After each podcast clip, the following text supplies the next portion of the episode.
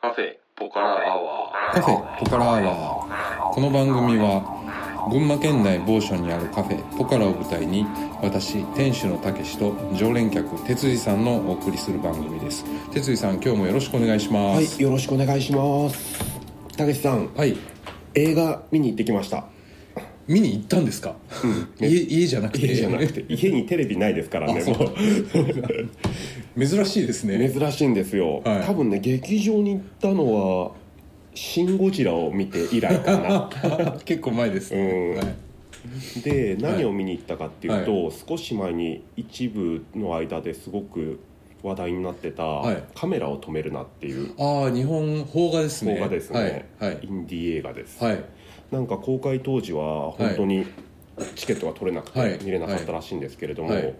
この間ふと前橋市内を散歩してたら、はいえっと中央広場っていうところがあってそこの掲示板にはいなんか上映スケジュールが書いてあって、ーそこに来週からカメラを止めるな3週間ぐらいやりますってお書いてあってーあそっかだったらちょっと見よっかなと思って、休みの日に奥さんと一緒に見に行ったんですよはいねたけしさんは見てないです見てないいですね、はいえっとね感想をはいいきなり言うと、はい俺が今まで見た邦画の中はでい一番面白かったです、ほーめちゃくちゃへ面白い、ぜえひ見てください、はい、うん見てみます本当にねよさん300万はいの制作費で安っ で新人監督が、はい新人の俳優たちの養成所たとかに行ってる人たちを使ったほーワークショップはいで作り上げたはあなるほ作ど品らしいんですよね。ああじゃああれですね手法としてはそのメジャーとは全然違うん違うう手法で、本当にドインディーな感じで、ただね、はいめちゃくちゃ笑ったし、はいめちゃくちゃ泣いたしほで見終わった後になんかはい大不安になっちゃいましたーね。うんほなんかその手作り感みたいなのがーはいたけしさん「水曜どうでしょう」見てましたえっ、ー、とね後追いで後追いであのはいある程度見ましたか見ましたはあれも見てると、いあの4人のことが結構好きになりませんか、あーはいはいはいそうですねあの頑張ってる感じで、 はい、はい、あれにね近いあー、感じですあねーじゃあ基本結構熱い感じですね熱い感じちゃあーまあそうっちゃそうですね、はいうん、あんまねこの映画言っちゃうと見た時の面白さが減っちゃうんで、あーはい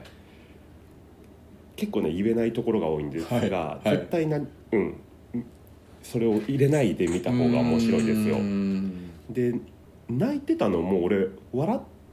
はいいすぎて、はいただ人が少ない中で大爆笑するわけにもいかなかったから、 はいはい笑いを噛み殺しながらで笑ってたから、はい、ちょっと涙出ちゃこっうたみたいな涙が垂れたのかなと思ったんだけど、はいそうじゃないですねあれあーだから純粋になんか感動して泣泣いてました俺あーんそういうことって珍しいですよね珍しいですねは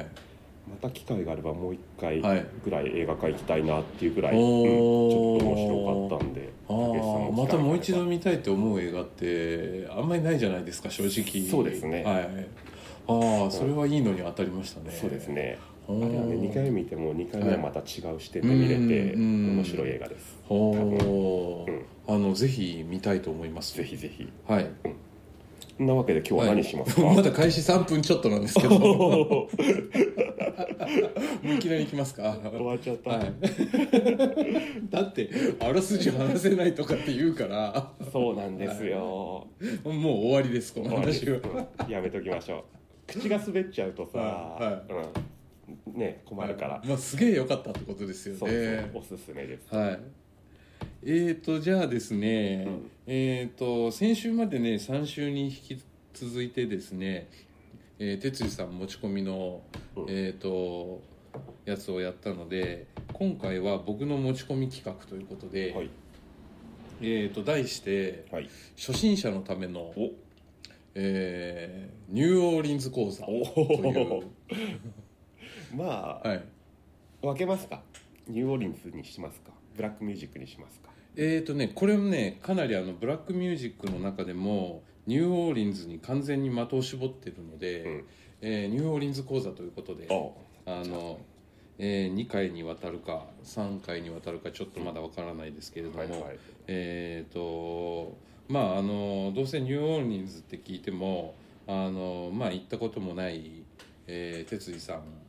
えーまあ、ニューオーリンズ音楽についついてもですね、うんあの大して知らないど素人の哲司さんに向けてですね、はいはいあの一応講義形式ということでわかりましたあのニューオーリンズについてお勉強していただきたいと思うんですけれども、まあ、大体ねこの企画の時は僕はあのはいただうなずいてるだけのそうねですねうなずきマシーンになりますんでペーペー役ですよね 今回も日本酒飲みながらひたすらうなずきますんで、えっとまあそんなねど素人の哲司さんを相手にですね、はいあのもちろんニューオーリンズになんて一回も行ったことのない僕がですねはいさも行って感じて見てきたかのように、うん今から講義を始めますんで、はいはいえーじゃあ早速行きましょうかえーとところでニューオーリンズってまあ英語なんですけど、うんニューオーリンズってどういうとこかっていうとですね、うんえーとアメリカ合衆国の、えー下の方ですね一番南のメとキこシろコに寄りですそうですねルイジアナ州っていうのがあるんあですよルイジアナ州そうですあの俗にディープサウスって言われてるはいあの最南部アメリカ最南部と言われるところなんですけれども、うんうんえーとまあ、そこのルイジアナ州の最大の都市がニューオーリンズで、うんえーとね、もともとはね、えー、と最初はねフランス領だったんですよはいで、まあ、フランス語で、えーとラ・ノーベル・オーリンオルレアンズとそういうフランス語の発音で呼ばれてたとこなんですけど、うんえっ、とねまあフランスが入植して、うんあの開拓してでまあ新オルレアンっていう意味なんですけどこの町あのーまあ昔のフランス革命以前の王政時代に、まあ、リュルイ15世っていう王様がいましてそこのね、えー、とルイ15世の摂政オルレアン公フィリップ2世という人がいたらしくその人にあのちなんで、えー、と新しいオルレアンっていうあの町の名前が付けられましてであのニューオーリンズ市内のねフレンチクォクォーターって呼ばれるところがあるんですが、うんまあ、あのそこには今でもですねフランス植民地時代のねあの建物であったりとかあの雰囲気が残ってて、まあ、観光名所になってますね。うーんはい、であのー まあ、ニューオーリンズって、あのーまあ、かなり大きい都市ですけれども、うんえっ、とねミシシッピ川っていうのがね近くというかニューオーリンズ流れてて、まあ、そこの河口に位置してるので、あのーまあ、ミシシッピ川流域の農産物の輸出であったりとか、うんあの綿花なんかのあの集積地であったりとかして、うんまあ、かなり早い段階から、うんあの人口が多くてですねであのもう一つ有名なのはこれあのまああの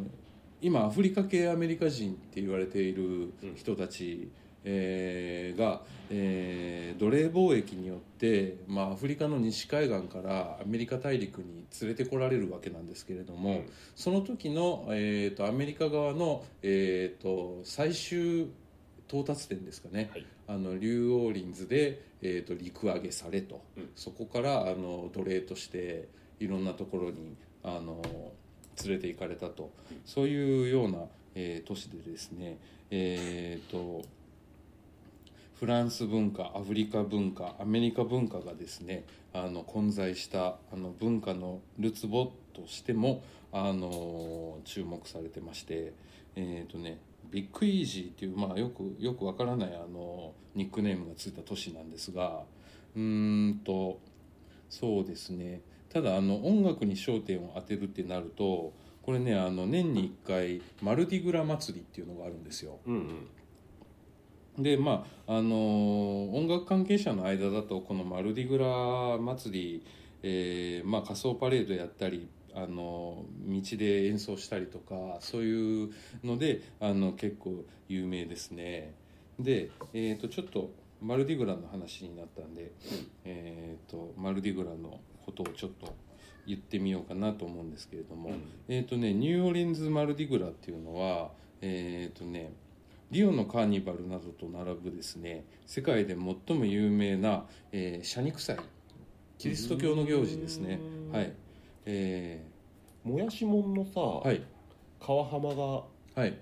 行ってたのがそれですかねああそうかもしれないですねねニューオーリンズ行っはてまいしたよね、最後の方でアメリカ行ってましたもんねそうそうそうそう今日歌うために ね、はい、はい、あそうかもしれないですねであのこのマルディグラ祭りって、うんあの女の子のおっぱいポロンって結構有名なんですようーんあのーあのねえっ、とね安物の宝石とかビーズとあかあはいはいとは引いき換えに、えっ、と自分女性が自分の胸をさらけ出す行為というのがああーのー有名あでーなんかビーズや宝石のイメージはあるけど、はいそれがそうなんだおっぱいと引き換えなんだ、はい、あのー、Google 先生で検索しても、うん結構おっぱいポロリンの画像とかが出てきて、へあーの面白いです でまああれですね、まあ、ちょっとここからはあの説明ですけど、えーとね、現在ではですねニューオーリンズ市街に住む人たちはマルディグラと聞けばまずこの行為を連想すると、うんマルディグラチャーおっぱいポロリダンベナーみたいな、はい、群馬弁丸出しですね。 まあこれでですね公然わいせつと考えられる行為に対する規範というのはですねマルディグラの期間には多少寛大になる傾向があるあるらしいですね、女性がビーズを受け取る代わりに胸を出すのは1960年代から記録されているとうん、でまあかつてはアッパーバーボンストリート地域っていう、まあ、そういう地域があるんですけれども、うんそこの観光客ぐらいに限られた行為であったものが、えー、とだんだんあの有名になるにつれて、うんあのーまあ、それが代名詞的な感じで広められてしまい、うんえー、と近年までニューオーリンズ警察はですねフレンチクォーターで店胸をちらっと出す女性をはですね、まあ、邪魔にならない限りは、うんあのまあ、おめこぼしという形で許容してであのより露骨な裸、うんまあ、全裸ってことですよね要は、まあ、全裸の場合は逮捕していたと。うんあしかしながらですね警察はここ何年かですねちらっと見せる程度の行為でもその女性に対するわいせつ行為を喚起するという理由で摘発するようになりましたとへでまたフレンチクォーターかなりあのお祭り当日は道路が混雑するのであのまあ通り沿いに立ち並ぶ建物の、えー、と2階のバルコニーとかでですねあのーまあ女の子たちがあのおっぱいポロリンをするようになりであのそれを見ようとですね群衆があの道路にね溜まってしまうとですね、あのまあ喧嘩も増える しあのすりとかの被害もあの多いと、うんそういうことであの近年あの取り締まりがね結構きつくなっていると。で、まあ、観光客にとってはですねあのマルディグラはあの大人の祝日、まあ、おっぱいポロリンとかありますからねあの大人の祝日と考えるものが多いんですけれども、えー大多数のですね地元の住民にとってはあの、まあ、これはもちろん当然ですけど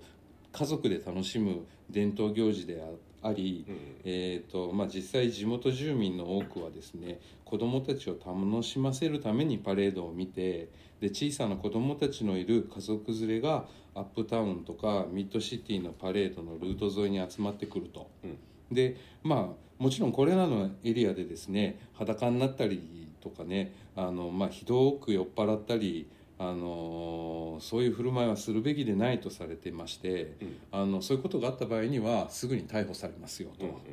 あのそういうことになってますね。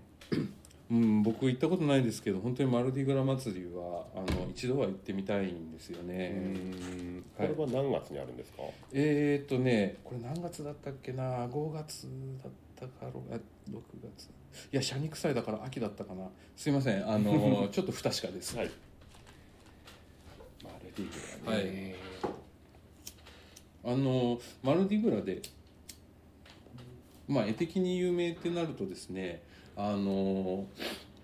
パレードの参加パレードに参加する人たちがですねあのものすごい、まあ、リオのカーニバルみたいな、うんこう羽がいっぱいついてるようなうん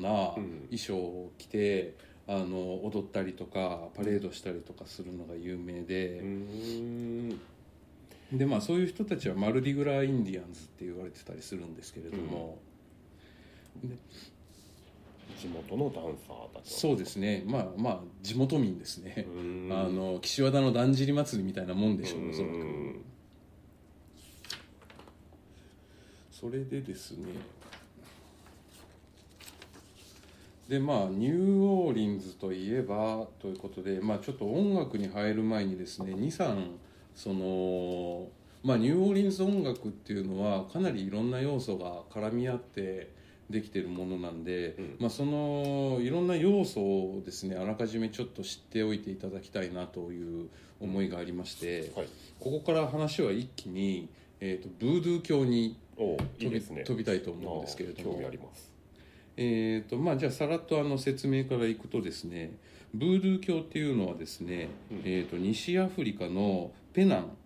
えーそれからねカリブ海の島国ハイチ、はいそれからアメリカ南部のニューオーリンズなどで信仰されているうん民間信仰なんですうよ、んでまあえー、と西アフリカカリブ海アメリカのニューオーリンズってなると、まあ、当然これはあのアフリカの奴隷海岸からですね、あの運ばれてきた奴隷たちがですね、あのまあ、一緒に持ってきたと、うんそういう推測が成り立つんですけれども、ちなみにブードゥーという呼び名はね英語なんですが、うんえーとね、ハイチとか西アフリカではねボドンって言われてるんですよね。へえまあ、まあ現地語ですねアフリカ西アフリカのフォン語っていう言葉でボドンっていうのは精霊っていう意味があって、うんうんであのちなみに西アフリカのねベナンでではですねあの国の宗教としてブードゥー教がへえ採用されてますね。でえー、とキューバのサンテリアとかんブラジルのカンドンプレ、それから、えー、とマクンバといった、えー、と信仰や民間呪術呪術の仲間であり、うんえー、と近年ではですねカリブ海から欧米への移民が相次いでいるため、えー欧米各国でも移民の1世2世らによって信仰されていると。うんで、まあ、ちなみにブードゥー教と教というので、まあ、宗教と規定されることがあるんですけれども、うんあの特にあのこれといった教義や経典がなくてですうんですね、で、まあ、宗教法人として認可された団体もないんですうね、んでそして布教活動もしないとほそういうことなので、まあ、宗教というよりは民間信仰といった方がうんいいかもしれないですね、うんこの辺はねあのインドのヒンドゥー教とかとも結構似ててうんはい、あのーまあ特定のまあ現在だとまあヒンドゥー教はあの教団があったりとかしますが、うんまあかつてはあのまあ教団がなかったりとかう、んあのーそういうことなのでまあ民間信仰といった方が宗教よりはちょっといいかもしれないですね。うんうんうんでで、はい、別にその信仰の対象とする神みたいなものはないんですかえっとですねえっと信仰の対象とする神というかですね一応あのこれ精霊信仰っていう形をとってまして、でまああのーまあ、万物に精霊が宿っていると、うんまあ、日本の日本の矢をよろずの神みたいなそうですね感じですね。であのーまあ、まあその精霊を信仰していろんな儀式を行うんですけれども、あのー太鼓を使ったダンスですとか歌、うんそれから動物の生贄それから神が乗り移る神がかりなどからなりますねえっ、とねそういう儀式を行うんで、うんまあその辺がちょっとなんかおどろおどろしいみたいなうんうんイメージでうん受け取られて、まあ、そのイメージが拡大してってると、うんまあそういう状況じゃないかなと思いますでこれね全世界でね5000万人信仰してる人がいるという話なんですよ、うんでちなみにえっ、とねまあ前回ダライ・ラマ法王の話もちょっと出ましたけれども、うんえっ、とダライ・ラマ法王が率いるですね、えー、とチベット仏教はいこれの信者が大体3000万人とほうはい、まあまあまあまあチベット仏教の人たちよりも、まあ、世界で見るとブードゥーを信仰してる人の方があの多いとほうはいそしてですねブードゥーにはですね植民地政策によってもたらされた、えーローマカトリックの要素と伝統的な信仰体系それから場合によっては、えー、と魔術的要素が混ぜ合わさっているとか例えばブードゥーに伝わる精霊の総称で人間界と創造主の仲介者として行動するロアというものがあるんですけれども、うんそれはもうカトリックの聖者や思想の痕跡がねあの集合したものだというふうに言われてますね、でアメリカンブードゥーの魔除け薬草お守りにはですね持ち主を守ったり敵に危害をなしたりするような精霊の力が込められていると、うんでブードゥー教っていうとえっ、とねまあ一番最初にパッと出てくるのはうんゾンビだと思うんですよ、うーんなるほどね、はい僕は自転車のメーカーです けどね